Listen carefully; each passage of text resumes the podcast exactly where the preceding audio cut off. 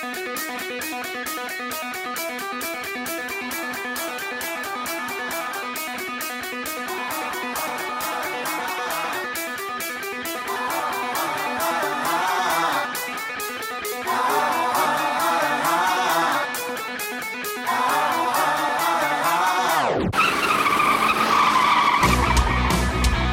We're spinning out of control. Here we go. Foot to the pedal till it's touching the metal. Let's rock and roll, yeah. Soda and Ethan get them tigers to screeching out, beat them.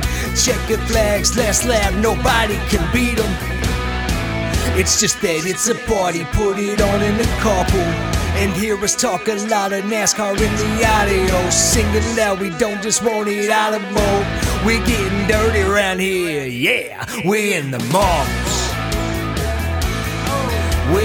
We're in the marbles. Uh, we're in the marbles. In the marbles. Hey, everybody, welcome to season 2024 of In the Marbles with Soda and Ethan. This is episode 89. My name's Soda. You can find me on Twitter at soda underscore hunter. And I am Ethan. You can find me on all social media platforms at Viva La Ethan. It's the first one of the year, man. Fire How about that? Yep, this is our. Th- um, well, I mean, I guess technically the first season was a little short, but this would be our third full season. Yeah. Like, I mean, starting going into our third season on the show. So this is our third year coming up. Golly, man. Jeez. Uh, Has it really been three years? well, if you count, um, technically, t- uh, it's three seasons. All right, this would be the start of the third season. You see what I mean? So, like That's- April, I think is when we started in 22, and we went the rest of 22, and then we went all of 23, and now we're starting our third one, 2024. wow. That's outrageous to me. That is so fun. Yeah, it doesn't really seem like this will be the third season we've covered, but here we are, Right. 89 My too, We're goodness. 11 to 100. And not really sure what I want to do on the 100 episode. Maybe we just make it a normal episode and have people send us stuff, maybe. Yeah. Like how Tales from the Estate did the send your questions and stuff. Like Well- that's The problem with that is we can't devote a whole episode to like however many questions would come in yeah. because 100 episodes in, that's uh, 11 weeks away. That's right at the beginning of the season. That's like we're we're getting going then. yeah. Yeah, I think we're like three or four races in at that point, honestly. So it, we uh, we got a lot of stuff to talk about once the season actually does start. So uh, I'm all for like people sending in any comments or questions. Yeah, sure, but we probably won't be able to devote a whole episode to it. You know what I mean? Yeah. Unless we're gonna do two Yeah. that week. But you know Yeah. what? I, yeah, I mean, we got 10 weeks to 100. If we'll talk about more when it comes up because we're still two and a half months away from that. So we'll talk about more when that comes up. Um, I'm excited about that. Though. That's kind of neat. I didn't, I didn't know we'd make it to 100 episodes. I didn't think so either. Well, honestly, that's so cool, man. Like that's, I feel important. You know, like you get like 15 episodes down, you're like, okay, cool. The average, you know, podcast lasts long or whatever.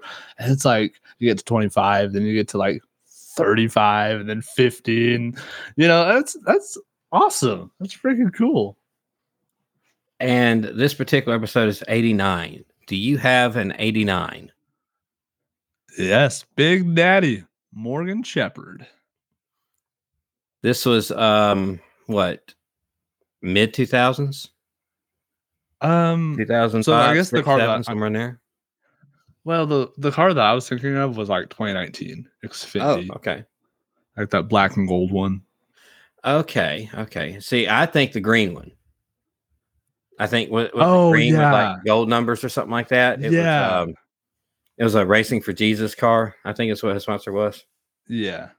I, that's the one I think of. I think I actually think that was Cup too. What I'm thinking of. But Yeah, I think it was. Yeah. God, how old is that dude now? He's got to be in his seventies, right? I I would say so. Man, I don't even know if he's still out there doing it. I don't Like think I, so. he was a couple years ago, but I don't know about now.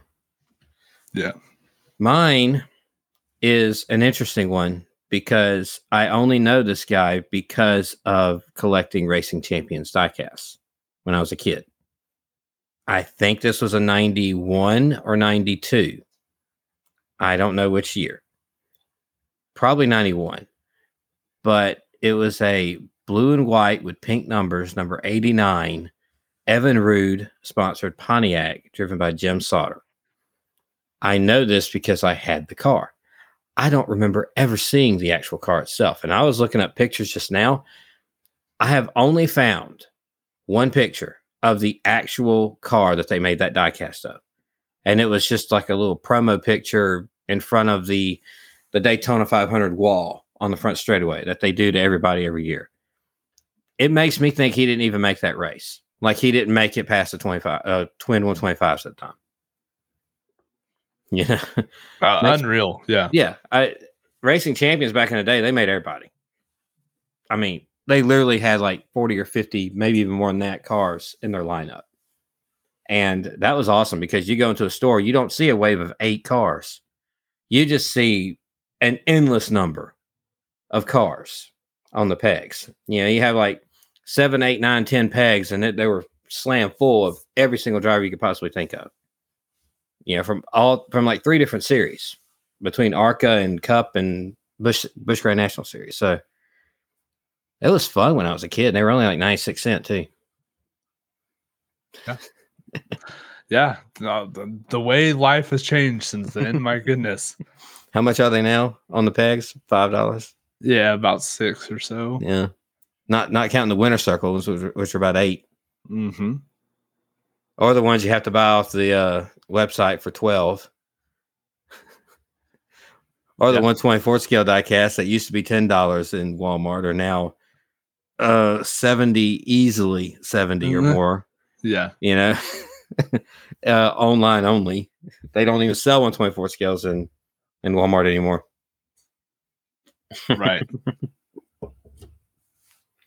Um, so how do you want to start with this episode? We don't have a whole lot going on in this episode. We got we got a, a driver who passed this past week that we want to talk about. We got some questions to answer that we're behind on, and a couple of news stories, uh, and a top five later. So, Yeah. which uh, which route do you want to go first, man? well, I want to know how your Christmas and New Year's went. Mine went okay. Uh, I mean, we did our Christmas early because I had to work Christmas morning. Uh, a lot of Yeah. family get-togethers, a lot of a lot of friend get-togethers, things like that. Um, New Year's didn't go as good as I wanted it to, but that's just how it goes sometimes with football. Uh, at least we were there. Took the number one team to overtime, but it didn't go. It didn't work out. That's all right.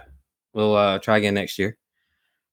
But other than that little hiccup, yeah, I think everything uh I think everything went real good, man. How about you? Well, that's awesome, dude. Did you get any like cool gifts for Christmas? Cool gifts. Yeah, like Santa bringing you a present or something. I got a I got some like kitchen uh Gordon Ramsay kitchenware, Oh, there you like go. cookware, like uh the HexClad stuff. Yeah.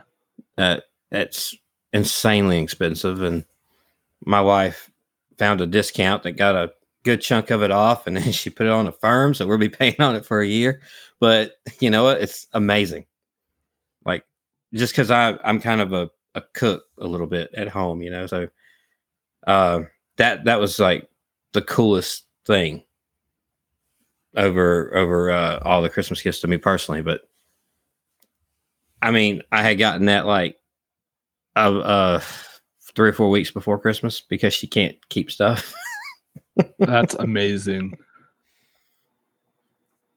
um That's how, awesome. how'd your christmas go man Uh yeah, Christmas kind of like how your wife does. Like Jessica, she will she will buy me gifts and then she'll be like, Hey, I know it's like three weeks before Christmas, but like, do you want to just Mm. open this now? And I'm like, okay, yeah, sure. So um there's some of the gifts that I kind of got myself uh when it comes to diecast and stuff But for Christmas, I only had one gift, which was plenty. Uh, Jessica somehow got me a new Apple Watch. Oh, cool. All right, I say a new Apple Watch. I don't like. I've never had one before, so like. Plus, I don't really wear watches very often because at work, like I'm always dealing with water or something. Um, but it's really cool.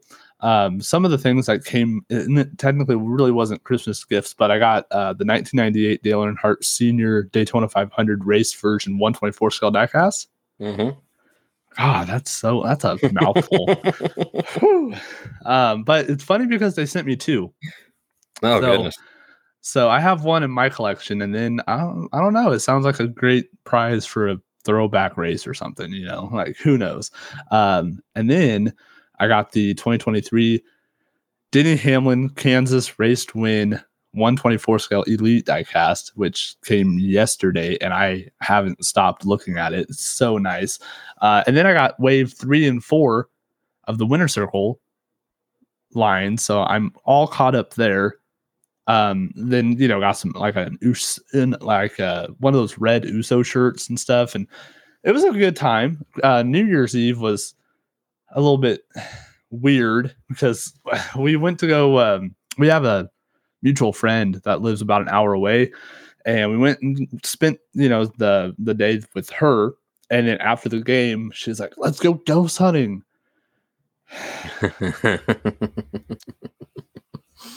Do you remember the last time we went ghost hunting? Uh, yeah, I, I vaguely remember uh, a We went- decal or two about the story. Yeah. Yeah, we went to that cemetery at midnight on Halloween night 2022 and it was terrifying. And yeah, so this time it wasn't nearly as bad. We went to a t- uh, like an actual house in the middle of town. Um so I was more worried about the cop showing up than spirits. but uh, I, I think we were only in the house for like 20 minutes because nothing was really happening. So I was like very glad to get out of that situation. But we drove the hour home. Bro, I was so tired because I just worked overnights and stuff. And this, we got home around nine. That uh, as soon as we got home, I went and laid down and I was out. And for the first time in 12 years, I did not make it to New Year's uh, or midnight, I guess. And uh, woke up at 3:30 in the morning, and everybody's awake for some reason. So I got the confetti cannons out and I was like, "Yeah, here we go." Well, I, what I didn't realize was that when you pull those confetti cannons, they sound like gunshots. So Yep. it was fun explaining to um, police officers that I indeed was not actually shooting anyone in my house um, because I mean it was loud and it was at 3:30 in the morning, so that was a lot of fun to deal with. So no more confetti cannons inside the house at 3 a.m. because it's bad. it, it makes it look like a really bad situation. But other than that, man, that's that's all there. That's all I got. I'm I'm surprised anybody even mentioned it because we were having fireworks go off around our house that late. You know, oh, just wow. yeah. I mean, I dude, I live out, outside of city limits, and I was Mhm. at a house that night outside of city limits, and dude, we just shoot off anything we want to. you know, I mean, nobody's gonna come stop us.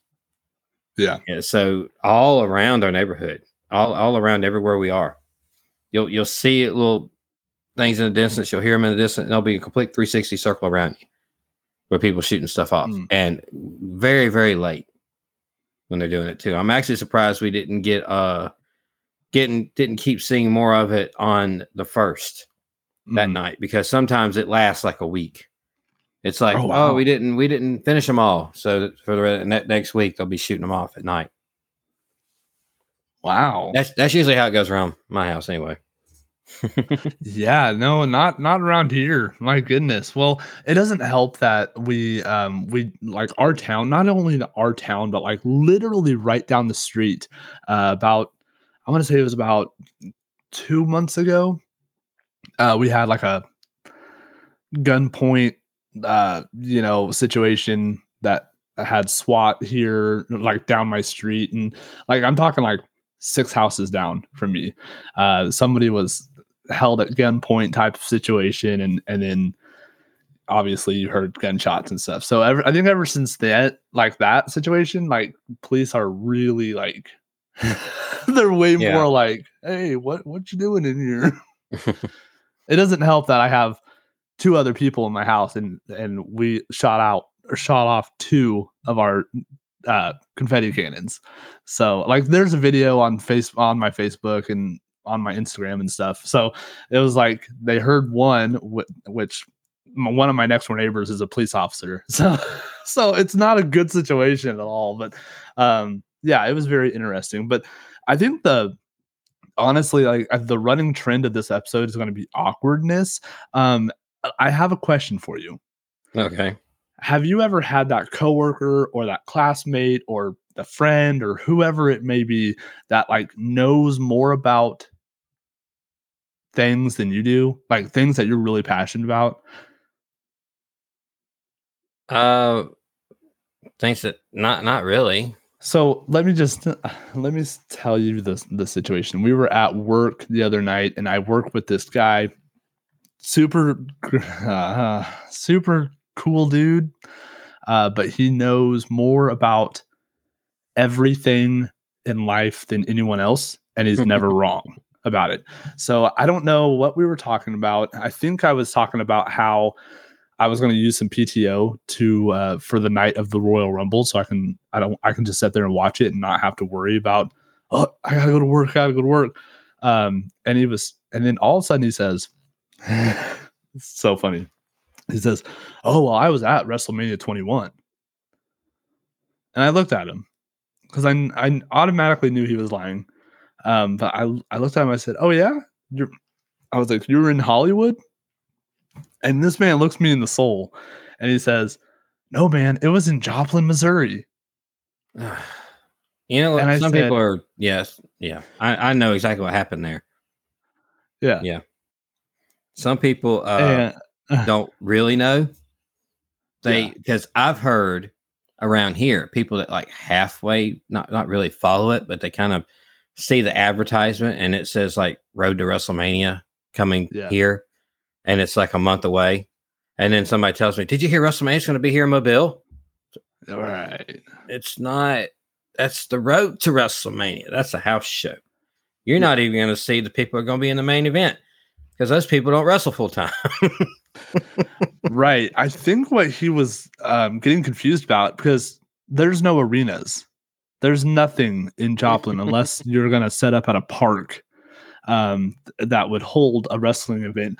Um what got me the most was i was like okay well then who who were all there at wrestlemania 21 in joplin missouri? And he says oh you know um uh hulk hogan was there and Rey mysterio was there and then my favorite he said wild man was there I said, "Oh, who who is that? Is that Dean Ambrose?"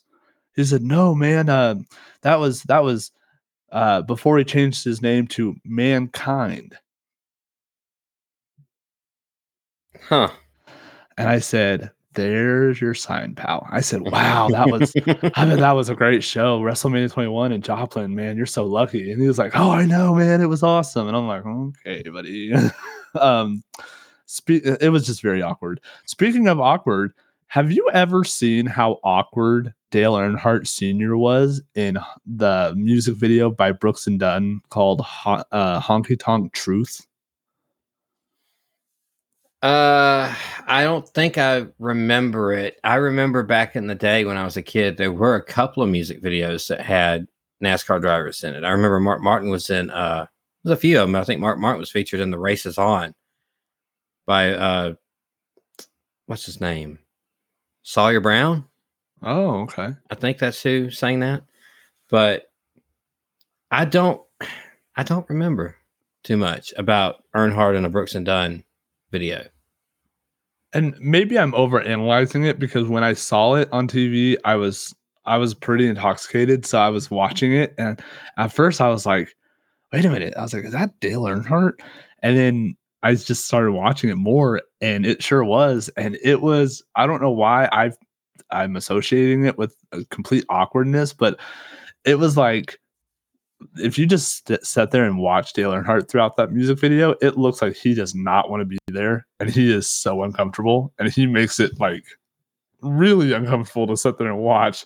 Um, if you if you haven't seen Honky Tonk Truth, check it out, bro. It's it's wild. I might have to. Um, he was in something else I watched not too long ago. It was uh oh, I, and I'm trying to think of the name of it. I can't even think of the name of it. It um oh good Str- uh Stroker Ace. Is that the name of the movie? oh, I have no idea. Yeah, it's a Burt Reynolds NASCAR movie. Oh, and really? yeah, it came out around the time uh Smokey and the Bandit and all that did. I think it's called Stroker Ace. I, I watched it. It was free on YouTube, so I sat there and watched it. And um, oh, it's cheesy. It, it's such a cheesy movie. And yeah, but it had some cameos from some really notable people, like uh Ken Squier. Uh, Ken Squier sat there and cussed. Oh, Yeah, because because Burt Reynolds wouldn't give him a straight answer, so he cussed him out. oh, wow. uh and there was a scene where they were um they were they were messing around like pushing some trolleys down the halls and stuff and there was a bunch of NASCAR drivers that were like goofing around with it and Earnhardt was one of them that was doing that and I think Ricky Rudd was another I think maybe Kyle Petty was another that was in that I can't remember all the people that were in it but I know for a fact Ricky Rudd and Dale Earnhardt was part of it and Earnhardt actually had a speaking line in that movie so yeah Oh, this was like pre Intimidator Earnhardt. This was like he wasn't driving the Black Three yet. Yeah, he was Oh, still driving the Wrangler stuff. The Wrangler. Yeah, that's what I was about to say. Wow. it's it's an interesting timepiece of a movie. Doesn't uh there's some parts that don't hold up at all today, but you gotta think it was a different time. It was almost 40 years ago. You know, things are things are a little bit a little bit different back then, but you gotta look at all movies and stuff like that in that little Yeah. time capsule. You can't judge everything by today's standards because today's standards would be completely wrong in 40 years. Right. You know. Exactly. Standards. That's so stupid. Anyway. Um, any more awkwardness? Um, Denny Hamlin. So Denny Hamlin announced that he is now engaged to Jordan Fish. Yeah, I don't know much about the situation. I Yeah. Uh, I thought it was interesting because like Denny Hamlin and Jordan Fish have been in a relationship for quite a while. Nobody really knows much about Jordan Fish. The only way everybody found out about Jordan Fish was when she went to Twitter after they had, I guess, broken up or something, and went on this tirade about how Denny Hamlin is um, abusive emotionally and physically, and how he is not faithful in any of his relationships and stuff like that. And now, a couple months later, they're engaged to get married. So, oh, um, yeah, that's all there is to that. So we're gonna skip on over that one. But yeah, Wasn't- um, Wasn't a joke a few years ago when you know people? I think Matt Kenseth even said it. Um, talking about how he, he has a wife with kids and stuff like that, but Denny Hamlin actually just has baby mamas. I think so. Wasn't yeah, that the something like joke? that. But I, that yeah, it's like he just kind of went around to everybody and has has baby mamas.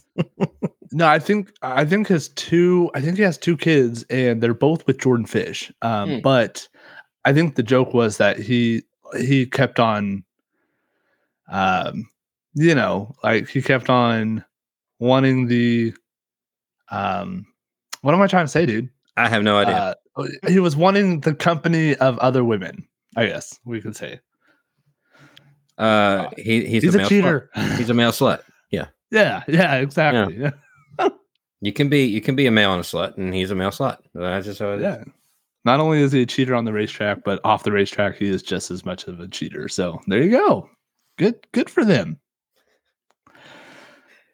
Anyway, uh, any other news stuff, or is that pretty much it? Well, all I got left is a tale, uh, tales from the estate. Wow, a top five, and the unfortunate news about a legend. Let's um, let's go into some questions first, and then we'll take a Oh, break yeah. and we'll come back and we'll do the top five. Okay. So we have, I look, we apologize to Drew and Caitlin and Tales of the Estate. This is mostly for Drew because he, he's the one that actually asked these questions. Um, I think we missed one the last time we recorded, and then we haven't recorded since this other one has been there because we did take a week off for Christmas, and so we're going to catch up right now. So maybe he'll hear this and he won't be disappointed that we never answered his questions. Um, first, uh, he wants to know, especially from you, because I guess he feels like this would be a, hilarious answer from you. It might be. Hmm. If if you invite somebody to come over, somebody's coming over to your house, what is your go-to meal to cook for them? This is so much pressure because I do not have a funny answer to this at all. Um, but if so, if let's say Drew is coming over to my house and and whatever, I'm gonna make you a real mean peanut butter and jelly sandwich, bro. If you come, uh, you know what? No, I won't even do that because I, I can go a little bit fancier. Um, if Drew's coming over or just anyone's coming over to my house for dinner, I am making them one of the best bowls of cereal that you will ever have in your entire life. Dude, you could at least get some hamburger helper or something. I when I tell you I have no idea how to cook, I don't. I don't know how to. la- Last time I tried to cook something, I burnt the boiling water. Like it was, it was. Um, so, but you know what I can do is if you're coming over for dinner, I can go to the nearest gas station and get some biscuits and gravy pre-made, and then I can put cottage cheese on top, and then we can have can gas station like- biscuits and gravy. You are insulting where I live. oh, Holy cow! That's oh, Gas station biscuits and gravy. Ooh, I can't imagine. What does that It's got to be a good diner inside that gas station for that No, to it's- work. It's just behind the counter. No, no, no, no. oh my gosh, we have a gas station like here and there here in the south that will hand batter uh, chicken tenders and fry them up. Oh. and they'll give you uh all sorts of sides to go with it and actually full piece of chicken too but, but mostly like chicken tenders would they'll give you uh sides like collard greens and oh goodness mashed potatoes um fried okra you know all this like a good you know hearty southern meal right you it's like it's like nine or ten dollars you can get you a meat and like two sides and a and a biscuit or a roll to go with it you know and yeah, we have gas stations like that all over the place. And then for breakfast, they'll actually do, you know, biscuits with sausage gravy. They'll do the hash browns. They'll do bacon. They'll do sausages. They'll do anything you want, and they'll make up biscuits as they go. You know, bologna biscuits, uh, ham, egg, and cheese, link get biscuits, uh, red hot biscuits. They'll put those out there, pre wrap them, and you know, you just grab and go. And they're still warm because they made them that morning. You know we have that all over the place but behind the counter sausages biscuit and gravy uh that's rough yeah, I I don't know. I I mean that's all I I don't know. That's that's wild. do you at least have a hardee's No. or a carl's No. jr No, no. they make decent biscuit and gravy Oh. I well McDonald's like down here in Oh, McDonald's y- you can get it from yeah eh, that's all right Uh, it's not yeah no no i take it back no not mcdonald's No. What do you does your McDonald's sell or sell sales? Uh Oh, they- they attempt to yes really? Yeah. Dude, I live in South Alabama. Nobody's going to McDonald's for biscuit and gravy. I can guarantee you, if when Drew if Drew Vinsel hears this episode, he will not like. I can guarantee you, there's no McDonald's in Ohio that will serve biscuit and gravy. Well, they do here. Wow, I don't know how that is all over the, the country, but they do here.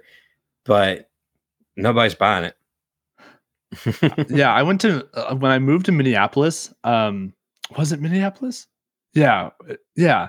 uh, I went to McDonald's like the one of the first days I was there, and I was like, "Can I get some biscuits and gravy?" And they they looked at me like I just shot their dog. They're like, "What?" And I was like, "Biscuits." And then you put gravy on top. Yeah, the white gravy like, with the sausage in it. This lady looked at me and said, "I have never heard that before in my life." And I said, "Oh." So I, I got a, you know, a freaking egg McMuffin or something. But I was like, "What do you mean you don't know what that is?" Do they call it? Egg white delight. Get that. Yeah. right. Um, I have a funny story about that. Then I'll talk about my meal. Um, me and my wife were trucking. You know, for like over a year, we were we were on the road, like all over the country. And one of our go-to meals at Popeyes at the time uh, was the popcorn shrimp. I love their popcorn shrimp. It's they always got a good spice to them, and you get a good little amount of shrimp for what you what you pay for it. So anytime we went to Popeyes, that's that tend to be what we got. We got the pop we got the popcorn shrimp. And we went to one in Denver, Colorado. And there was one inside of a truck stop. I'm like, okay, cool. Uh, Popeyes. We haven't had the popcorn shrimp in a while. Let's because those truck stops are few and far between. They actually have a Popeyes in them. Usually they're at TA truck stops. They'll have a Burger King and a Popeyes inside the truck stop. Other than that, you usually just get Arby's, McDonald's, and Subway, and Chester's. That's like the only things they ever serve out there. But we went to that the lady behind the counter and said because it's up there on the menu. It's like, uh, can we get uh, two orders of the popcorn shrimp? And she looked at us like, the what? The, the popcorn shrimp. Yeah. It's look, it's right there, right there, number eight, right there. See number eight, popcorn shrimp. And she's like, I don't even know if we have that. Like, what do you mean you don't have that? It's right there. And she said, Hold on. So she went and left in the back, come out with a big white bag from the freezer Oh no. and held it up to us. like, Is this what you're talking about? And I read it I was like, Yeah, that's what I'm talking about. Can you fix them? It's like, yeah, uh, let's figure this out. Give us a minute. You know, so she went Oh. back there and she had to learn how to cook popcorn shrimp. And we had this this lady, must have been about 67 years old, come up to us while we were waiting. Says, What do those taste like? I've never had popcorn shrimp.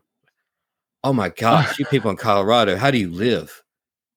You don't even know what popcorn shrimp tastes like? I Did you offer one? No. You said, "Here, just put your dirty you- fingers in in here." have you have you had popcorn shrimp? Absolutely not. You've never had popcorn shrimp. I've had popcorn chicken, but I haven't had nasty Well, shrimp because You've never it's uh, nasty. no, no. Fried shrimp is not nasty. It's one of the best things in the world. Um Well, you also like how to I do like okra. Fried okra. So, so Boiled okra is not bad, but fried Oh. okra is like right where it's at. Mm. You gotta you gotta like you gotta coat it with something. You can't just throw it Oh. straight in. You gotta like usually it's cornmeal. Has you coat it with down corn cornmeal, salt, pepper. I don't like the I don't like the stuff you get frozen from the grocery store, the big overly battered okra. I don't like that. I won't ever buy fried okra if it's a side at one of these chicken restaurants or something like that because it's it's a big ball of batter with a little piece of okra inside of it. No, you just got to lightly coat the okra and fry it that way. So it actually looks like a piece of okra so like a ball of batter. You know? But do you don't like shrimp either? I don't like any seafood. Man. Well, guess what my meal is? Fish. Seafood. No, it's seafood. Yeah, you're Oh. right. Fish. My meal would be uh, seafood. I guess I just take it take take for granted where I live because I literally live on the Gulf Coast, and we have Yeah. so many good seafood restaurants around here. There's one that we go to. I was talking to Drew about it not too long ago. It's called Crabs on the Beach, and it's literally on the beach. Like uh, you can sit outside, sand on your feet, all that, while you watch the waves come in, and you're sitting there eating from the restaurant and drinking whatever they have at the bar. It's amazing, and they bring they have these thing called seafood nachos, and they bring them out, and it's a big giant plate of nachos. Might as well be your meal to share with somebody else because you're never finishing this. It's an appetizer. It's the silliest thing ever, but it's at least about 10 inches tall of nachos and it's covered and layered with queso, um, pico de gallo, uh, crab meat, pop, you know, like baby shrimp, not popcorn shrimp, but little baby shrimp that are like uh you know, sauteed or something like that. And I think there's some jalapenos on there, some mango chutney. There's all sorts of stuff they throw on this on this thing. It is the best thing they have by far. And me and my wife will go out there just once in a while and sit there and eat a whole plate of these nachos and watch the waves come in while we drink a a, a, a crab attack. I think is what they call their drink, their signature drink, and a bucket of rum. Oh wow. it's an amazing experience, but you don't like seafood, so I guess you're not gonna care Now, for any I- of that. the the only fish that I will eat is from Long John Silver's. That's not real fish. I don't care. it's not real chicken either, but that tastes good too. you know, like good lord. I've been on a McDonald's kick. Like breakfast, lunch, the whole thing. Like, oh, I love me some McDonald's right now. Well, not, nothing against McDonald's. It's just I wouldn't get their their biscuit and gravy. Uh, I, if you're gonna get some good breakfast from McDonald's, stick with a McGriddle. I love the McGriddles, but Yeah. we uh my my go-to meal to cook somebody would actually be uh salmon. I learned how to cook that just based off a YouTube video because I was always curious like I want to try this because everywhere like I want to figure out how to cook it because any restaurant I go to it is the most bland piece of fish I ever eat. And I keep looking at it, it's like, wow, it looks good. Look at all these seasons. It's like a, a pecan roasted honey glazed salmon. Oh, that, that sounds so good. You eat it and it's nothing. There's no flavor. And every Huh. one of them are always like that. So I I learned how to cook it on YouTube. And I learned how to um I learned the trick to getting the fishy taste out of it. It it has to do with uh cooking it skin side down, flipping it over after it's like good and uh charred, and you peel the skin back, and then there's like a gray meat underneath the skin. You got to kind of peel that Oh. gray meat away. The gray meat is where the fishy flavor comes from. So you peel that gray meat away, you don't have that fishy taste anymore. And once it co- gets done cooking on that side, flip it back over just to sear the bottom of it that you just peeled the skin off of. And you have a really, really good cooked piece of salmon. And then I found a seasoning that I put on everything now. It, it it's called Rufus Teague, and it has uh coffee in it. It has like coffee dust inside of it because at one random restaurant down the road here, they served me duck one day that had coffee dust on it. And I thought that was the best tasting thing I'd ever had at any restaurant ever in my life. And I happened to find about a week later, I found a seasoning that had that. And now I use that seasoning on hamburger steaks, on fillets, uh, ribeyes, New York strip, salmon. I use it on everything. And uh, the only place I can find it is at Fresh Market. I guess it's kind of like a Whole Foods at other places, but that's the only place I can find it. Uh, I think you can get online and stuff like Walmart.com or Amazon or something. But but um, that would be my go-to meal. It would be a piece of salmon with this uh, coffee dusted um, seasoning I have, and as as a I can't think of words tonight. Testimonial to it. Sure. My wife never ever liked salmon. She never liked it because it's the same thing. Go to a restaurant, you buy a piece of salmon, and it's the most bland, fishy tasting thing you've ever had. And they're like, I should be liking this. Why do I not like this? Because I like fish, but this particular cut of meat, for some reason, is so nasty. Mm. And I cook it here. Now she's purposely buying it. She she purposely buys it and puts it in the shopping cart, and I don't ask her to. She wants me to cook it all Oh, the time. nice. So I feel like I could turn somebody's opinion around by cooking them this. So I want to do that. You know what I mean? That would be my go-to meal. I would cook a nice strip of salmon. So you're you're pronouncing it as salmon. Salmon. The L is not. you don't pronounce Oh.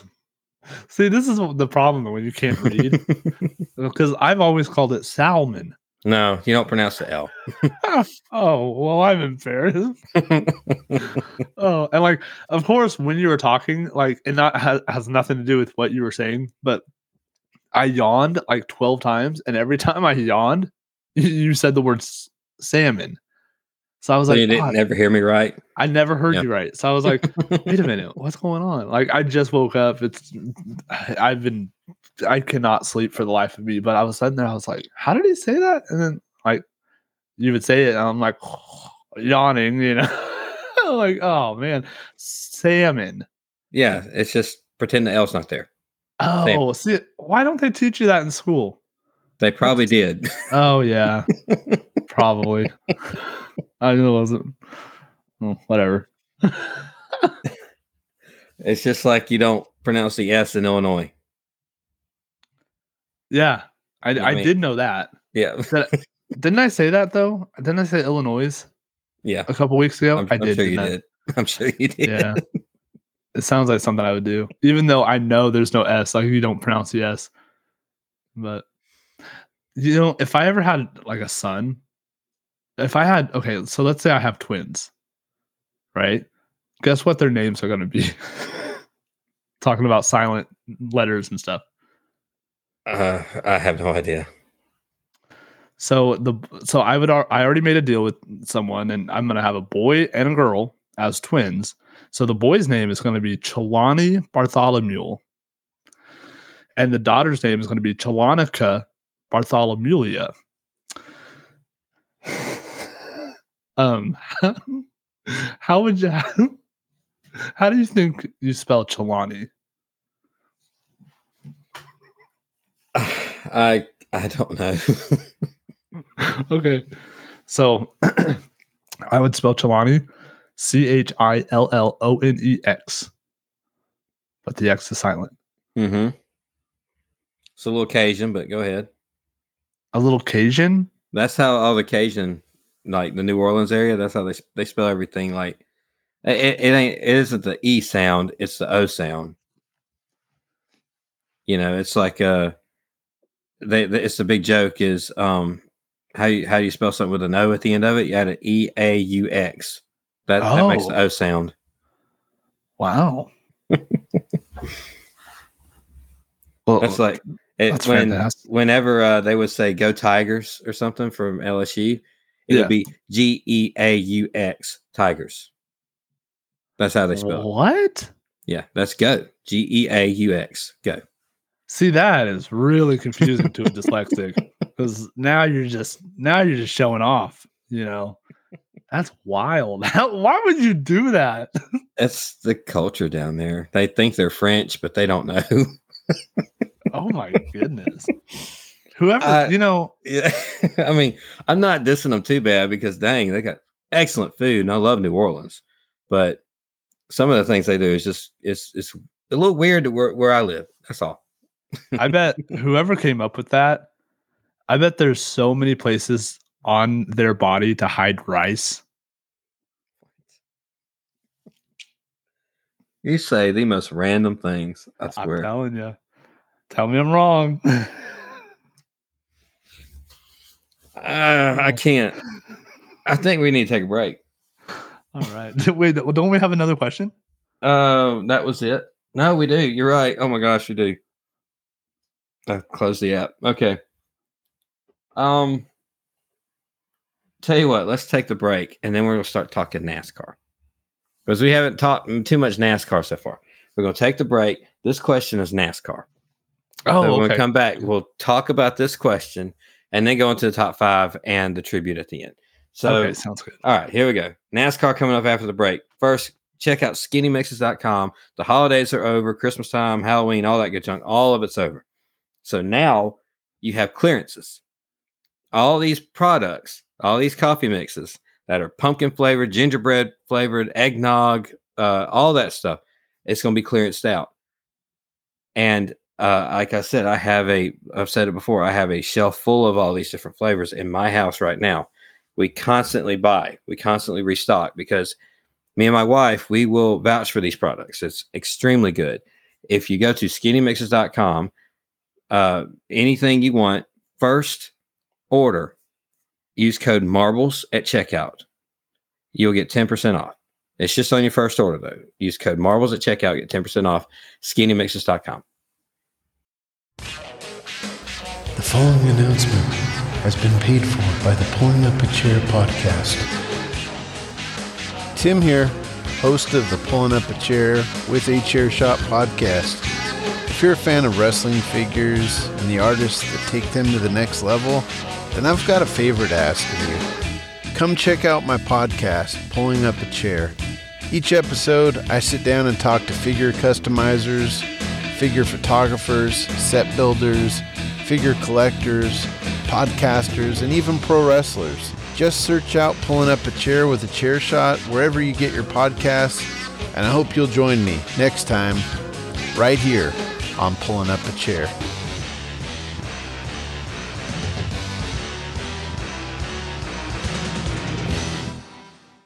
Hey, we're live, pal, and we'd love for you to come check out our podcast, Tales from the Estate. Each week, we talk about our top five favorite somethings. My beautiful wife, Caitlin, likes to share all sorts of random facts. Yeah. Did you know that cows have accents? We did now. But we also review all sorts of snacks and other great things. And so, if you love everything random, I think you'd enjoy Tales from the Estate. So, come check us out. Yeah. Okay, thanks. Bye.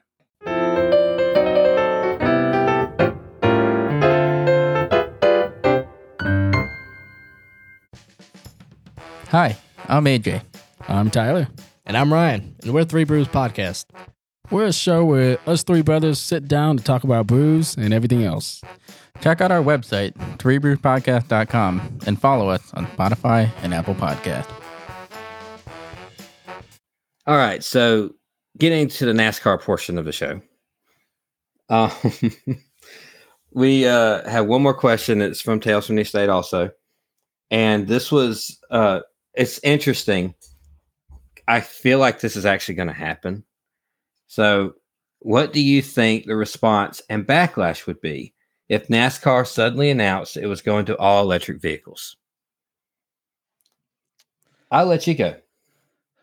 this is interesting, right? So I think he means like what's the backlash from fans as like in general, not me, you know, individually. Um both. uh, so for me individually, um as long as it's gonna suck if NASCAR goes all electric because once you go to that racetrack and you actually attend one, you're not gonna smell the burning, you know, like the alcohol, alcohol, the the fuel. Like you know, there's some sort of like certain smell, Mhm. and it's you Oh, know if you go to any racetrack with any any type of race car, you're gonna you know you know exactly what you're talking about. Yeah. Um, so th- not having that smell present would be weird. Uh, but you know, they've already been talking about going to electric in NASCAR. Um, a lot of experts have said that it's not going to lower the sound by by very much. It will, Oh, it will. but not but not by not by a lot. Like it's still gonna be I mean, if they uh if they have a synthesizer inside the car that that plays a sound every time you rev the engine, it won't. I guess. Yeah, that's that's the only way they do it on street cars. See, and that's the thing. I'm not sure how you know how to make a electric car, but like Bob Pockrass was saying that it's not going to lower the volume by very much. Maybe one or two decimal or not decimals, but like uh des- what's the word I'm trying to say? No, I think decibels, but Decibel. I I think you're I think you're you're thinking more of the um hybrid cars. oh, Yeah, is because there a difference? Yes, hybrid uses a combo of gas and electric. When all electric would just mean only thing you're hearing is the tires on the pavement and the electric motor, which is just a whirring sound. Oh, there's- okay. There's not going to be, you won't even know it cranked up. You know what I mean? You, you won't even know. Like, unless oh, some kind of internal mechanism that's moving that makes the noise to it that would- might be different in a passenger car it if it you won't rev it up and and hear anything Oh, okay. So I just woke up. Um so I guess I was I got those two confused. now you're right nascar had been talking about going hybrid for a while Oh, in okay. fact with this car that we have that was one of the key things they were going to have a complete engine overhaul when this car come out But I guess COVID put an end to that because they couldn't God. do the research and all that that they were going to do with it. But yeah, this car was supposed to have a completely re you know reworked engine that was going to be hybrid technology, and actually the Le Mans car was supposed to have a brand new engine technology that they were going to test out in NASCAR, but it wound up just having a basic NASCAR engine. So I don't know if they I don't know if they want that for their top series anymore. Like I think they were looking at it, but I don't think they want that for their top series. I can't imagine a field full of cup cars. Now, you would you would have some acceleration. Electric vehicles, they they they have there's no like gain momentum with an electric vehicle. You press the gas, you go. You know, it's a slot car, basically. You know, you, you pull the trigger on the slot car, it goes wide open. Yeah. You know, and then flies off the racetrack because you can't make the corner without slowing down. But that's how the electric cars would be. You, you especially one that's made for performance like that. You stomp on the gas, you better be ready. It's going to throw your head back, like Wow. way more than the. Uh, I mean, you'll be at top speed in just a matter of a couple seconds. So it might actually be more dangerous.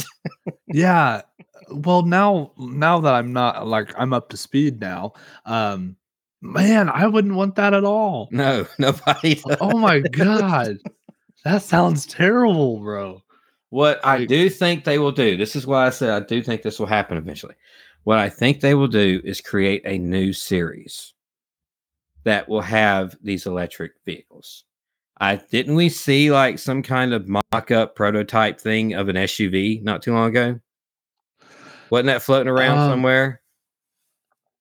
i'm gonna be really honest i don't even know what i had for breakfast i have no idea I thought I, I really remembered don't. not too long ago, like within the last year, there was a mock-up prototype of an SUV NASCAR. And wow the idea was that that was going to be the electric series. The all electric Yeah. series would be these low ground clearance, pimped out looking SUVs. You know, and I think that's what's going to happen. It's going to be like a crossover SUV type series, and those are going to be the electric cars. Mm. I don't think they'll ever bring that to Cup, but I could be wrong. I could see them bringing hybrid technology, and yeah, that would lower the sound a little bit, but it wouldn't completely get rid of it like electric cars would. yeah Even the, the street cars have to have a, like I said, a synthesizer inside the car to let you hear that you're actually applying acceleration. It let you hear the engine and stuff like that. That I can't imagine getting used to that. oh yeah that'd be tough I would not be a fan of that. I think uh so to answer Drew's question, uh if they went all if they went fully electric, uh yikes. I don't think there'd be a lot of people that would be okay with that. No. You know, like Can you imagine what the races would look like right now? They'd run Well- for about they would it wouldn't be miles. They'd run for about 30 minutes. They'd have to come in and stop for 30 minutes while they charged up. yeah. Then they'd run back out there for another 30 minutes at full speed. They had to stop for 30 more minutes and charge up. The 500 mile race would take 10 hours. Oh my gosh, we would we would go from nine second pit stops to 30 minute pit stops, bro. Like, oh no. I mean, unless they develop some kind of quick charge, but man, you imagine how expensive that series would be. Oh my goodness. the batteries alone are like, in a regular car, they're like 25 grand. Imagine a, a performance like NASCAR stock car. The battery would probably run you 200 grand. Are we talking like Teslas? Yes, batteries in electric vehicles Oh. right now are $25,000. Good That's that's literally more than my debt. Mhm. That's more than the, that's more than my Dodge Charger. Oh my My, gosh. uh, my my Dodge Charger that I bought like uh just before COVID, so I guess 19. I bought in October 19 was 20 20,000. wow. So one battery in a Tesla costs more than my charger. I can't. Could you like could you imagine going to get well, they don't have oil, do they? Electric. yeah, I don't know if they have hydraulic fluid or not. I don't know if things need to be oiled. It's a, it's moving parts. I feel like something needs to be oiled. I don't know so, as much about them. hypothetically you're you're at the oil changing place and they're like, "Yeah, we went ahead and changed your oil, but you're gonna need a new battery," and then just whip out your wallet and be like, "Okay, how much is it? Like twenty five thousand? Okay, cool. Here you go." Like who? Oh my, I don't know, man. That's that's wild. No, I don't. I don't think the uh, response to that would be too good. Yeah, not. NASCAR is built on uh well, not the backs, but it's built on the common man enjoying this. I don't I don't I'm surrounded by common men. My whole life is is all about common men. Everywhere I go, that's a normal guy, that's a normal guy, that's a normal guy. Eh, We, we all in the same boat here. I don't have anybody in my life, friends, acquaintances, or anybody I even know that owns a Tesla. I just, I don't. That's not a common thing. You know, maybe it's where I'm from, maybe it's my income. I don't know. I don't feel like I'm in bad shape. I don't feel like um, I'm in a place where uh, I wouldn't see that because I do see them occasionally riding around the road. We don't have charging stations everywhere, but I do see the Teslas run around once in a while. And Yeah, I get it. I also realize that's it's it's a big pain in the butt to own one, you know, and it's not worth the money. Now, maybe in 10 or 15 years it will be. I don't know. And I work in an oil field, maybe I'll be out of, a j- out of a job. But somebody somewhere is going to need fossil fuels. You know, so I'm sure I'll have work. But right. I just uh, no, not in the not in the not in the Cup Series. Yeah, you know, I bet anyone that drives an electric car, I bet their sneeze when they sneeze, I bet it sounds like a chewy. Like I, I just, I don't know why. I just think that that's how they sound when they sneeze. So I talked about I talked about what I'm seeing in like a, a personal deal, like the people I know not having one, not needing ha- having a need for one, all that, and you just straight up insulted all the drivers of electric cars. Well, yeah, I don't even know if any of our friends have an electric car. Well, I mean, I'm not I talking don't. about our friends. Not not our friends. The friends are not included yeah, no, in the never. Chewy comment. no, no, no, no. I'm talking about this, the other electric drivers. I don't think any of our friends do have an electric car. I have no idea. I have, I have no idea. I do feel like there might be one or two that would, but I don't know if they do. I'm gonna to- shut up. I'm gonna get in trouble. I'm gonna shut up. Okay. Hmm. Let's go to our top five, man. Okay, You want to go to the top five? Let's sure. Stop talking about this before I do actually get in trouble. Even though I out of you it. know, out of the two of us, I always knew it'd be you getting in trouble, Yeah. not me. oh no, I'm just kidding. You had a top five idea earlier this week. Why don't you go ahead and explain it? All right, so this week's top five, uh, top five cup drivers who need to have a great 2024.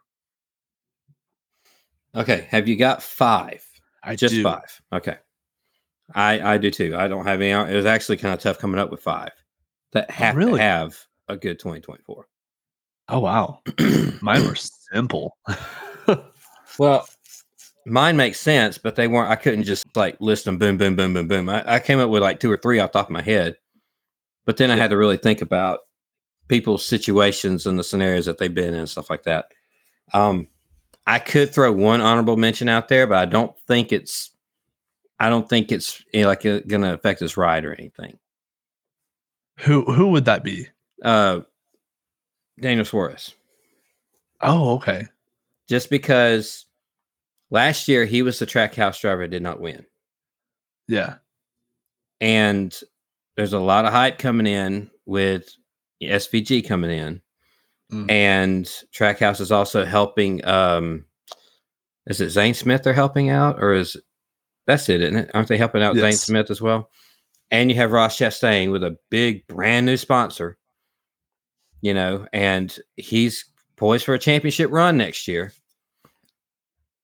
Suarez is kind of being left in the dust. You know, Yeah. so he he would be my honorable mention, but uh I can go first if you want and leave your top five, your number one to to last. Uh, Um okay. my number five would be Bubba Wallace. Oh yeah. he's it seems like he took a year off last year. You know, uh he he won the Kansas race, kind of shut up anybody that's like, oh, he can't win except in a rain shortened race and all that. He won that one race and then nobody ever really heard anything from him this year. Right. You know, ever since he had that mess happen with uh, Kyle Larson, he's kind of been a non-factor. And I feel like to get any type of momentum going forward, he needs to have a really good 2024. All right, what about you? Yeah, I mean, like going kind of going back to the Bubba Wallace. Yeah, you're not wrong. Um,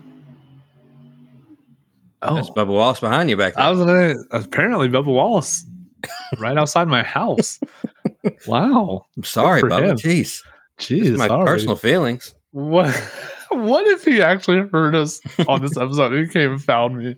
It's like I know you were talking crap. Well, he probably can find me. Does he still live in Alabama? He's from here.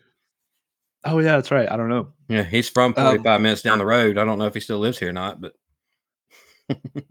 um that's you know and that's wild because like 2023 that was bubba's best year and it he didn't have a win Mm. but he was like it was he was always in top 10 like he was So, always in the top five. it was his best year, but he didn't make any noise.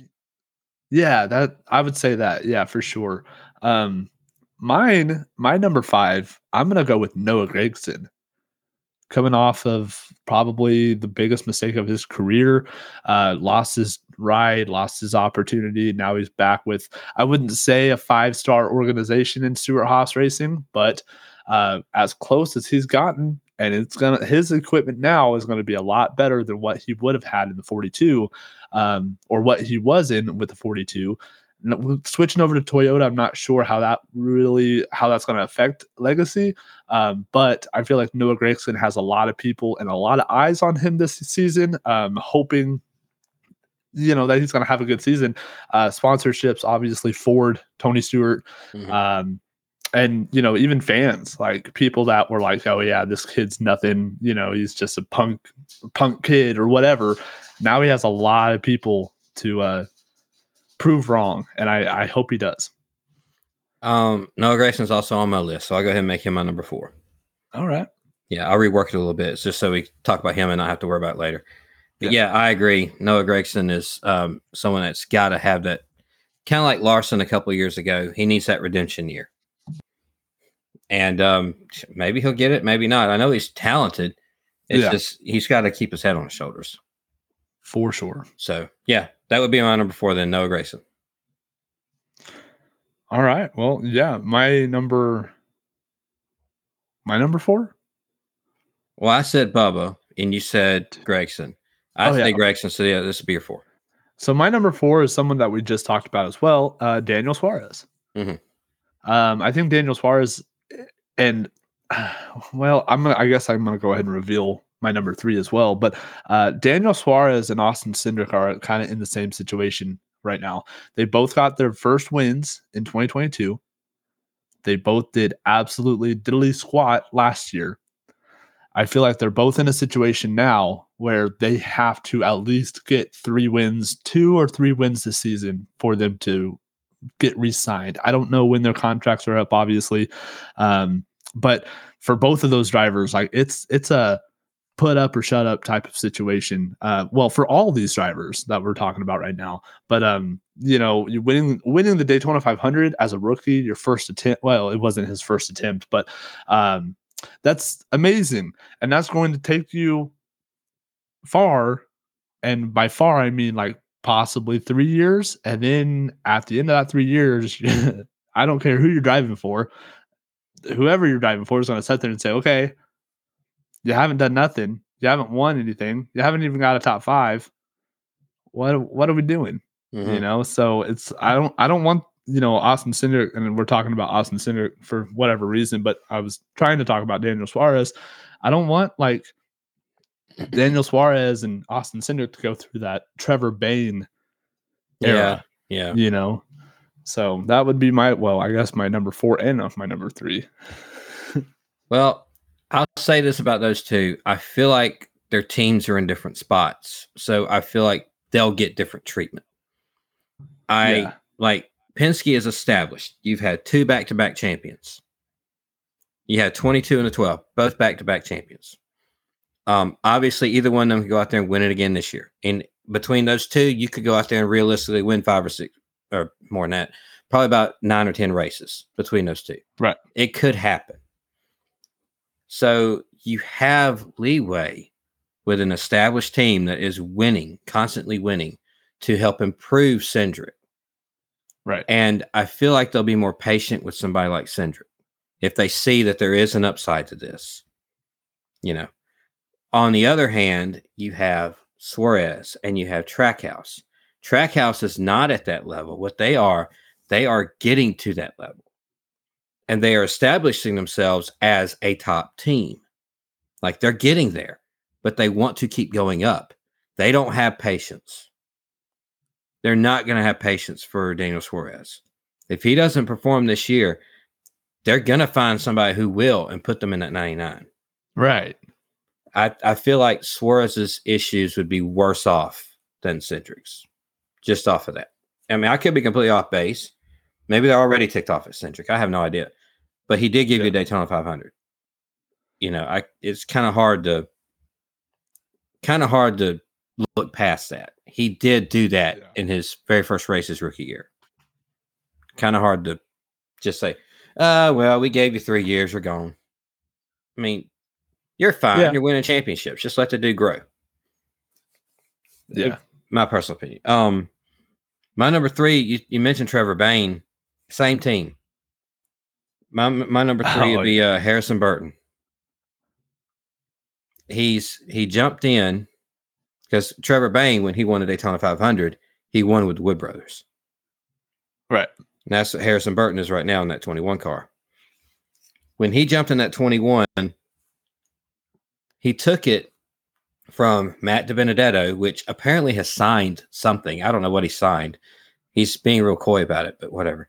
Um, he took it from Matt DiBenedetto, who actually had pretty decent performance and competed for a few wins in that car. And the only thing I remember that 21 doing in the last couple years since he's had it has flipped at Daytona. Like he was the first next gen car to go over, wasn't he? Yes. Yeah, that's the thing I remember him for. And if that's the only thing I can remember that car from with Harrison Burton driving, that's not good. If he doesn't do something this year, he's he's not going to be there very much longer. Yeah. Just what I think. That's my number three. Yeah, well, I guess we can go ahead and talk about it. Well, go ahead and well, okay. My number two is Harrison Burton as well, um, Okay. because like, and it sucks because I I met Harrison Burton at Kansas Speedway a couple years ago. Super cool guy. Like I I he's really cool with his fans and he's very appreciative and all this stuff. And it makes me wonder: is it a driver problem or is it a team equipment problem ever since they switched over to the new gen next Well, gen anything in NASCAR, it's never just one thing. It's never just the team. It's never just the driver. It's never just the equipment. It's never just the crew chief. It is a combo of everything. You have to have that perfect combination of everything to outrun everybody. You just, you have to. If that combination isn't there, you're not going to outrun anybody. You can have one of the best drivers of all time, Darrell Waltrip. He goes to Junior Johnson, wins a bunch of races. He goes to Rick Hendrick, wins a bunch of races. Drives for himself, wins two races, and he's done. And he spends the last 10 years of his career just floundering, barely making it, using championship provisionals to start the races. yeah It isn't that he did he forgot how to drive.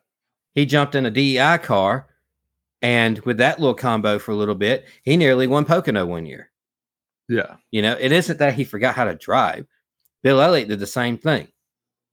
You know, uh, Melling Racing, the Coors car, won a bunch of races. Junior Johnson won a bunch of races. Got to his own thing, never won. Never won in that McDonald's car. Not that I remember.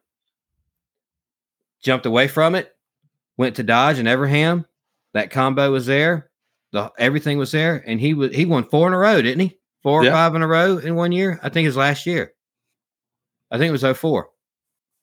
03 or 04, he won three or four in a row. Or something like that. It was one of those years. I think it was 03.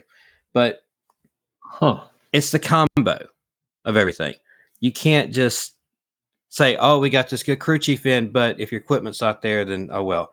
Oh, we got amazing equipment. We're in the top notch stuff, and you get out there, you know you can drive. You won championships in the in the Xfinity Series. You've won championships in ARCA. You won championships in truck. You're you've won 15 late model features in a row with 100 cars in it every night.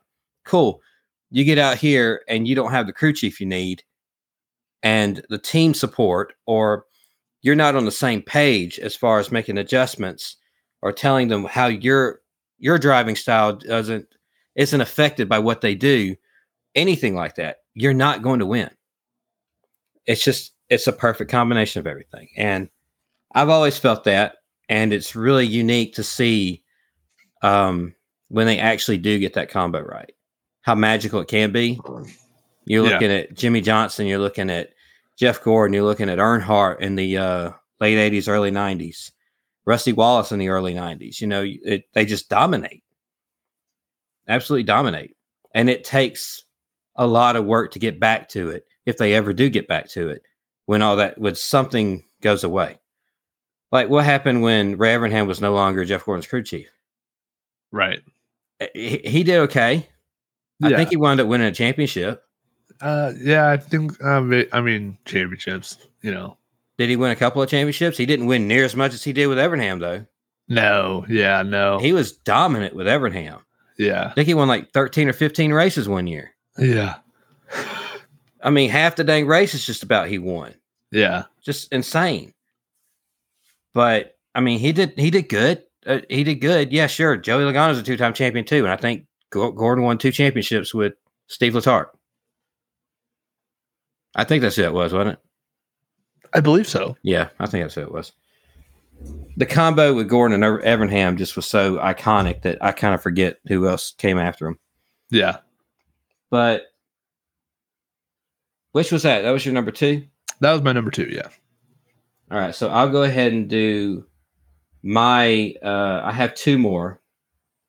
I'll save this other guy for last. Uh, one of them's Ryan Preece.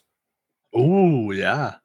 He he didn't come in with a whole lot of expectations, and then he ran really well for a, a minute or two, and you're like, okay, well, there's something there, but then he just keeps getting in everybody's hair. You know, he's like, I don't know. He it seems like he's rubbing a lot of people the wrong way on the track, and that's that's cool and everything for us. Probably not the best move for his career, but it's fun to watch. And I love seeing somebody that isn't near as successful as everybody else give it to the people that say they're a bunch of hacks that can't drive. Right. right. I want to see him back it up.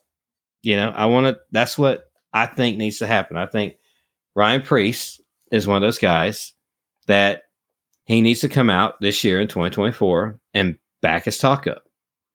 He needs to have that. If he doesn't, I don't know if he'll go to 2025. Dang. Okay. Yeah. I I see it. Yeah. You know, I was a pretty big supporter of Ryan Ryan Preece and uh Chase Briscoe and all them. And dude, after Talladega when they had the the Talladega Nights paint scheme and they they did all that real cringy stuff on social media, like dude, I just look at Ryan Preece as so corny. Chase Briscoe the same way. Like I, it, it was to a point where I was like, "Oh, I'm cheering for these guys," and then they did all that, and I was like, mm, "Okay, well, cool, I guess." You know, like I don't know. It's it's a weird situation. Uh, how many more do you have? You have one more, right? Yeah, I have one more. Do you want me to go ahead and say mine then? Sure, if you want to. Uh, my guy is Brad Keselowski. What? He needs to have a good year. What is he going to do? Get fired? He could retire. yeah. He he Wow. need, he needs it for himself more than anything else. Yeah. Yeah, he's not going to get fired. Obviously, he owns the team. Yeah. But if he starts his his new new venture here and just falls off the face of the earth right at the very like he does good, but then completely falls off the face of the earth at the very beginning of it, starts to come back towards the end of the year. Okay, cool. They're gaining a little bit more momentum. Then 2023 rolls around. His teammate wins what three races? Three races. Chris Buescher of all people, three races. It ain't like he had Kyle Busch as a teammate, who also won three races. Chris Buescher in his car won the same amount of races as Kyle Busch in a Childress car. And Brad, a Cup champion, can't win a race. Um, yeah, he needs it next year. He absolutely needs it next year. If he doesn't win next year, I would not be surprised if by the end of the year we don't see a retirement speech. Wow, that is a really good take. Um, so you know how like last year, like nobody really knew who William Byron was, and then like he just won like six races, and everyone's like, "Oh, it's William Byron's year." Yeah. Like William Byron, uh, William Byron was definitely the uh, breakout star of NASCAR Cup Series last season. I think Brad Keselowski is going to be the breakout star of this season. Maybe so. Maybe so. Maybe he'll drive another five years for it too. Yeah, I don't know, but uh, it's a very good take. I think my number one is um, the driver of the number three, Austin Dillon. Like, obviously, like he doesn't own that team; his grandfather owns it. But I mean, how many more excuses can Richard Childress make for Austin Dillon to to subside from horrible talent? Well, it's kind of it's it's it's a different situation than what I was talking about with Brad though, because Brad he's not going to get fired because you know he owns the team. What he'll end up doing if he doesn't win, I feel like, is step down to put somebody in that car that will win for him. Yeah, If I mean Austin Dillon, if he doesn't win, so what? His grandfather's not going to get rid of him. You know, Yeah. I mean, if Ty Gibbs doesn't win for 10 years, you think he's ever going to not have a ride somewhere with his grandfather? that's true. He will And- absolutely have a ride somewhere. like it's it's tough um with the Austin Dillon situation versus like an Austin Cindric because Austin Dillon has a Daytona 500. hmm He has a Coke 600. Uh he's won at Texas. I mean, uh, uh, he's won a Coke 600? Yeah. Yeah, I don't remember that. that. Uh, Dale Jr. actually ran out of fuel on the coming Oh. through the checkered flag. Well, he also Uh, won the Daytona July race, or the, I guess, the fall race now. Yeah. He won the uh the second Daytona race also this just the other year. Yep, and that's how we got into the playoffs uh Mhm. 2022, which was that was fun. That was cool.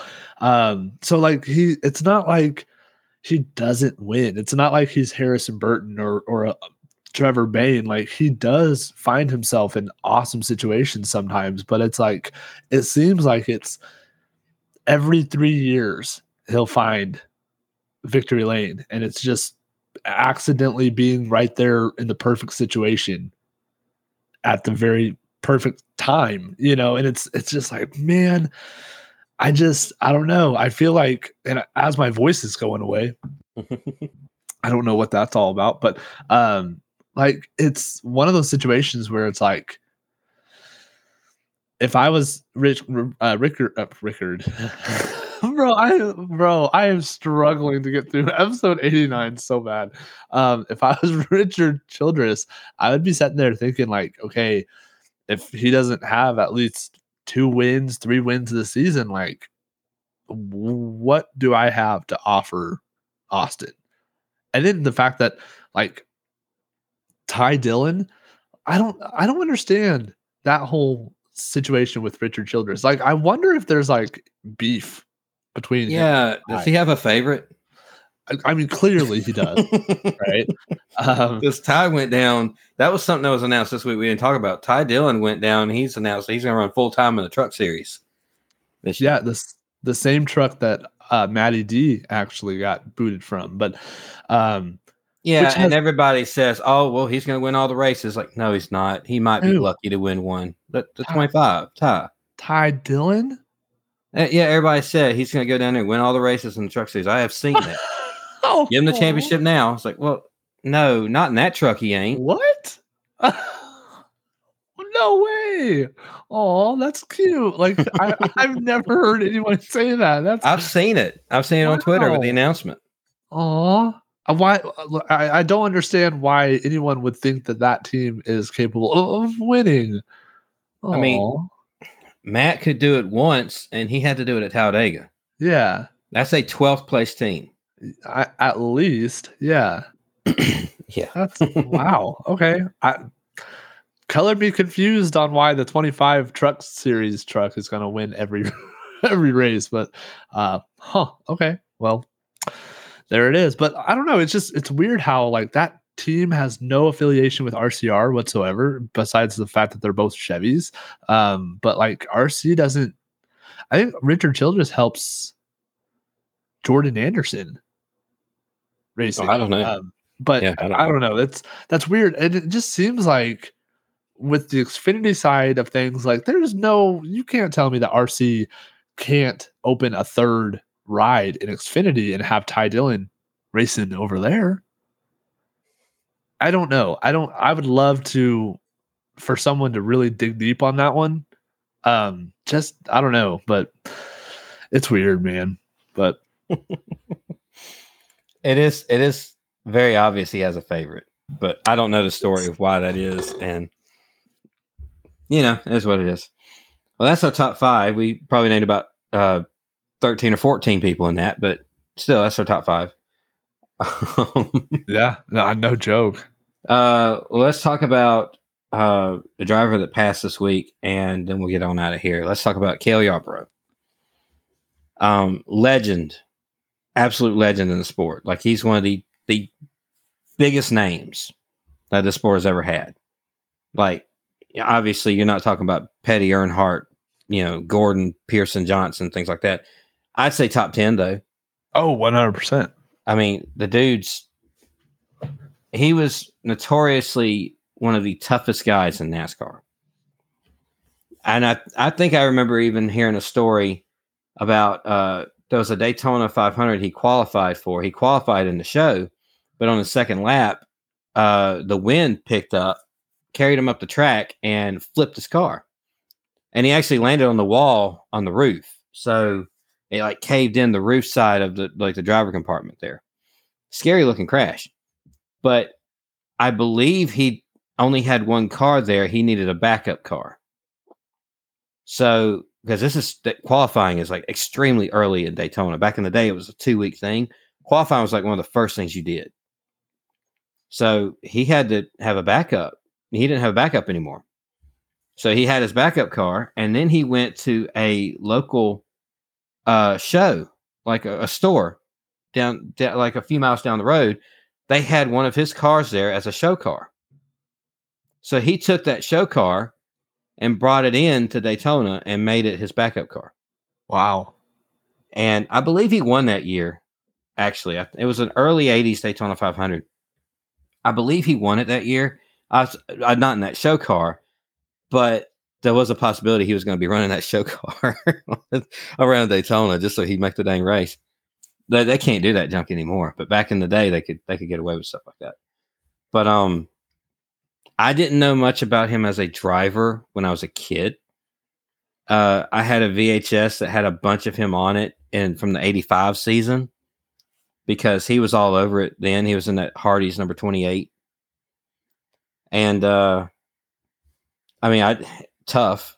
He would either win or he would be in contention to win. He was always tough, just a tough person to to beat on the track. By the time I started growing up watching, the only thing I really knew him from was either the past or his current status at that point was owning a cup car. Oh, single car team. Yeah. Um, at one point it was the 66, and I think it eventually turned into the 98. So, Jeremy Mayfield, your friend there, I think he actually drove for kelly Yarborough Racing in the 98 RCA car. That's why I don't remember it. Um, he was also sponsored by Fingerhut at one point. The 66 car was the uh, black uh, tropical 66 a trop, trop Arctic 66. I think that's what it is. Uh, like the, Mhm. the, the fuel company. Yeah. And there was a red one too. And I think Cale actually drove that car a little bit, but I'm not sure. I'm not sure the timeline on all that, but I do remember that he owned those cars. Um, who Did, do you say? Oh, go ahead. Go ahead. did Darrell Waltrip race for him in the 66 Kmart? No, that was a different company. Oh, okay. I, actually, I think he owned part of that. Oh, okay. Like Darrell owned part of it, but no, that was a that was a different deal. Um, I think the '98 was the last thing Cale owned. Oh, And- okay. I think '97 or so was about the last year for that. '96 or '97. Huh. Um, let me think. What would be? I have a guy in mind. What do you think would be an equivalent to a driver like Kelly Yarborough today? Ooh.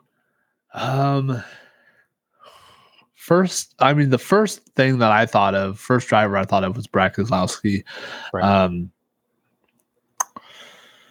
Oh like today's like 2024 Cup Series lineup. Well, I mean, in this era, because the guy I'm thinking of is not a full time guy. Cale. Um, I would I don't know, like Brad Keselowski, Kyle Busch, Tony Stewart. Tony's not bad. Tony's not a bad pick. I picked Ryan Newman. Really? Ryan Newman, he, he's tough. He is. I mean, not only has he got the same stature as Cale, you know that that whole broad shoulder, no neck look that Brad Yeah. that uh that Cale and uh, Ryan both have. Um, but man, that dude is so tough that nobody wants to go anywhere near Ryan Newman on the racetrack. I mean, it ain't because he'll wreck you. It's because he'll race the mess out of you. It don't matter if he's two or three laps down or not. You're not passing him without a fight. And that's how. Yarborough was. Yeah. Huh. Okay. So my, in my opinion, the mentality, uh, the type of driver that Breck has, uh, you got me saying Breck has that Ryan Newman was and is still to this day to a point is what Kelly Yarborough was in the late seventies and early to mid eighties. But yeah, we lost him this this week. Uh, I forget his age, but he was in the he was in the mid eighties himself. 86. 86, yes. I I do like the fact that our heroes tend to the ones that retire on their own anyway. They uh they tend to stay around for a while. Yes. That's that's really cool about this sport. You don't get that in a whole lot of other sports. When all the people I grew up watching in WWF, they're all dead at 45 Right. or 50 or something like that. And here we are, somebody that I didn't even grow up watching because he stopped really racing about the time I started watching. And here it is 35 years later or so from when I started watching.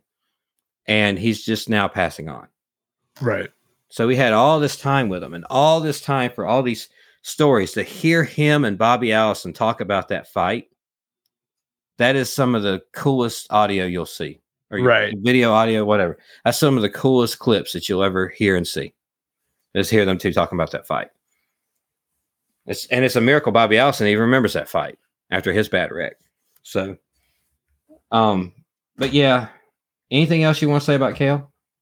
Uh, you know, like a couple weeks ago, I was talking about how uh, current day NASCAR Cup Series drivers are not what they used to be. Like, you know, I don't think uh, Noah Gragson is going to be up under the car trying to change out, you know, this or that, or trying to do e- anything to the car. Kelly Yarborough is not that guy.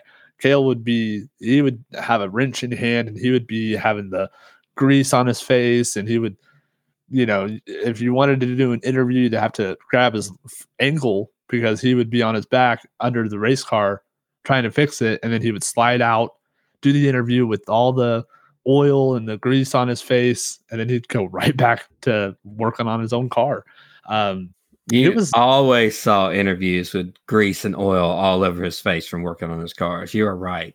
right That's, that's an iconic image that you have put in your mind for Cale Yarborough because that's Yeah. always how he looked. Yeah, I mean, it really was, and I don't know. Like he obviously was way, way before my time. Um, I don't remember watching a single race with him in it. Uh, I think he was done before I was even thought of. Um, but I don't know, man. Like it just, uh, I don't have very like you know, it's not my. It was way before my time, so I don't have very many memories of him or racing memories with him. Uh, but I do remember that any sort of situation that he was on camera, he always had grease or oil or something on his face because he was just so dedicated to making that car go just a little bit faster. Mhm. But Yeah. He was the first. He was the one that won three championships in a row, wasn't he? I pff, have no Was it idea. Him or David Pearson that did that? I, I, thought it was Cale Yarborough that won three in a row. I want to say it was. I, I, I'll I'll stick with that. Without looking it up, I do want to say Cale Yarborough driving for Junior Johnson was the person that won three in a row, and that had never been touched until Jimmie Johnson came along. do you want me to look it up? Yeah, You can, but I'm pretty sure I, I got that right. Because I think the cars, I think I remember seeing a poster and it was the 11 Tyson car and, uh, or Holly Farms or whatever it was called. And one, like, it was split down the middle on the paint jobs and the top half would be white, the bottom half would be like this orange brownish color.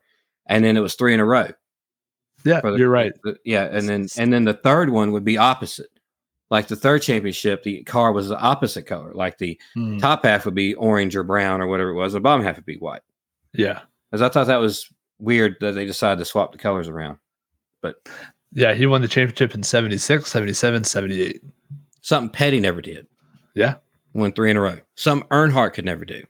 Gordon could never do it. Only one person could do it, and he needed a dang playoff format to do it. Yeah. So, I mean, legend, just straight up legend. Absolutely. Uh, I think that's going to wrap it up. Our short, in the short episode we were talking about before we started recording is now an hour and a half long. So let's go. yeah, yeah, yeah. that's the story of our life. Um, I go through the podcast drafting partners real quick. Fully Posable Wrestling Figure Podcast and Drunk Wrestling History is a side project of one of the uh, Scott, one of the creators of the Fully Posable Wrestling Podcast. Go check both of those out. Uh, Positively Pro Wrestling Podcast, uh, dropping new stuff all the time. Great stuff. Go check those guys out too. Um, Howling with the Wolf and Jason Wolf and his uh, Chop Shop and all of his art too. If you have any interest in what anything he does whatsoever, definitely hit him up. Uh, I couldn't recommend his his custom figures, his artwork, any of it more than I already do because he's amazing. Uh, Magic and the Mouse is also now. Uh, see if I, I got it written down now. See if I can say it. DeStefano's Disney. There you I- go. Don't ask me to spell that. I, ha- I have to see it written out, but that's his last name, Des- DeStefano. So DeStefano's Disney. Destefano. He's doing, he's trying his best, and, and I, I appreciate what he's doing. He's got, they got annual passes. Him and his wife, uh, they got annual passes. They're going to go as often as they can to Disney World. They're they're creating recipes from Disney World in their kitchen. They're they're out there at, at the parks vlogging, giving their opinions on what ride does you know is is this like the best and which ride you need to skip or or which Yeah. restaurants you need to check out, little tips and tricks and getting in and out of the parks and things. I I appreciate what they're doing. I wish I could do some of that stuff. Uh, I know they they want to grow and they want to work hard at it and heck, maybe try to make it a living one day, right? Wouldn't it be fun? Go to Disney World for a living. Oh yeah. People do it. You know, people do it all the time out there. It's like all sorts of vloggers that do that. So hey, I'm here for them. I hope he gets it done. Um, so go check that uh, them out too. Uh, who you got, Ethan? I got a confession. Mhm. I feel so bad for what I'm about to say. Um, so I, you know, 89 episodes, we have literally shouted out these same podcasts every single week. Some of them came in later, whatever. PPW podcast, Positively Pro Wrestling Podcast. I had never listened to them until like two weeks ago. And I don't know why. I don't know why. I hear, you know, fully posable talking about him. I hear you talking about him. I just, for some reason, it dawned on me. Uh, I ran out of podcasts to listen to, and I was like, well, you know, what what's a good one? And then I went through our drafting partners, and I have yours written down. I was like, PPW. I was like, you know what? I don't know if I've ever listened to them. So I listened, started with their most recent episode, and I worked my way backwards. And dude, I am so hooked on that show. Golly, man. I, to, to, I, and I felt bad enough that I I sent Steve a Facebook message and I was like, I am so sorry because like one thing I noticed was that they were shouting us out. And I was like, my goodness, like I don't know what I was doing. So I sent him a message and I was like, I am so sorry, but like I love your guys' show now. So um I now listen to every single one of our drafting partners including Breaker and Bane's Power Hour, which hopefully, since it's 2024, they're gonna be announcing something very, very soon. I hope. I cannot wait. I I really hope that's to happen. Uh, go check out Saturday Morning Rumble Wheel with Brian Breaker and Daniel Cross. TB Toycast with Brian Breaker and Jeff Toon filling in for our friend Travis Fowler. I'm actually wearing their t-shirt right now. Uh, go listen to the archives. You know it's fake, right? Where both Soda and I were special guests. Uh, it's on sabbatical, but go listen to No Holds Bar with Bill Venus and go check out Bill's book, Shoot Yeah, Tales of a Pro Wrestling Veteran. Uh, Stolen Gimmicks Pro Wrestling Podcast with Joe and Jordan. I'm doing all right. I, I'm doing all right in the uh, fantasy football thing. I didn't. Uh, I didn't finish last, so I'm okay. Yeah. Next to last, but I'm not the toilet champion, so There you go. that's good. I did talk to Joe. Uh, I don't know if I talked to Joe about it, but I did talk to Jordan, and uh, they definitely are going to be. Uh, well, I don't want to put words in their mouth, but it looks the the the possibility of doing a fantasy football stuff next year for stolen gimmicks uh, is very great possibility of doing that. So I told them that I'm very interested and I want to do it again next season. Now that I kind of understand what's going on, uh, and they have two Royal Rumble um, pools going on this year. One's free and one's like 10 bucks. And I am going to enter both. Me too. Yeah. Awesome. Hope you, I hope you lose. I hope you Yeah, yeah. I hope you lose. Um yeah, yeah. Uh stolen gimmicks. Um, but I have a question for you before we go any further. And I really need you. I really need you to eh, like take this very seriously. Ready? Okay. Have you ever wait, wait, wait, wait, wait? Did you listen to uh, this week's episode, Tails? Yes. Okay. Um, so my question: Have you ever been so far as to even pretend to even want to go do more of like it? Yeah, I heard that. I, Oh my god! I was just as confused as Caitlin was. oh my god, that was. Oh, let me just, for the record, Drew. I know Drew's listening. I was so highly intoxicated when I came up with twenty questions. ten for Caitlin, ten for uh, Drew. Dude, I was intoxicated to a point where I don't remember even. I don't even remember like sending those sending those questions to him, and then like I heard it, and I was like some of those questions I don't even remember like what I was talking about. And I was like, holy moly. And then I I heard that one and I was like, that's amazing. that is the most amazing thing I have ever I've ever came up with. Um that's amazing. Anyways, that episode my favorite episode of Tales from the Estate is 120 always, but 150 is literally like a 0.1 behind it. Like it's awesome.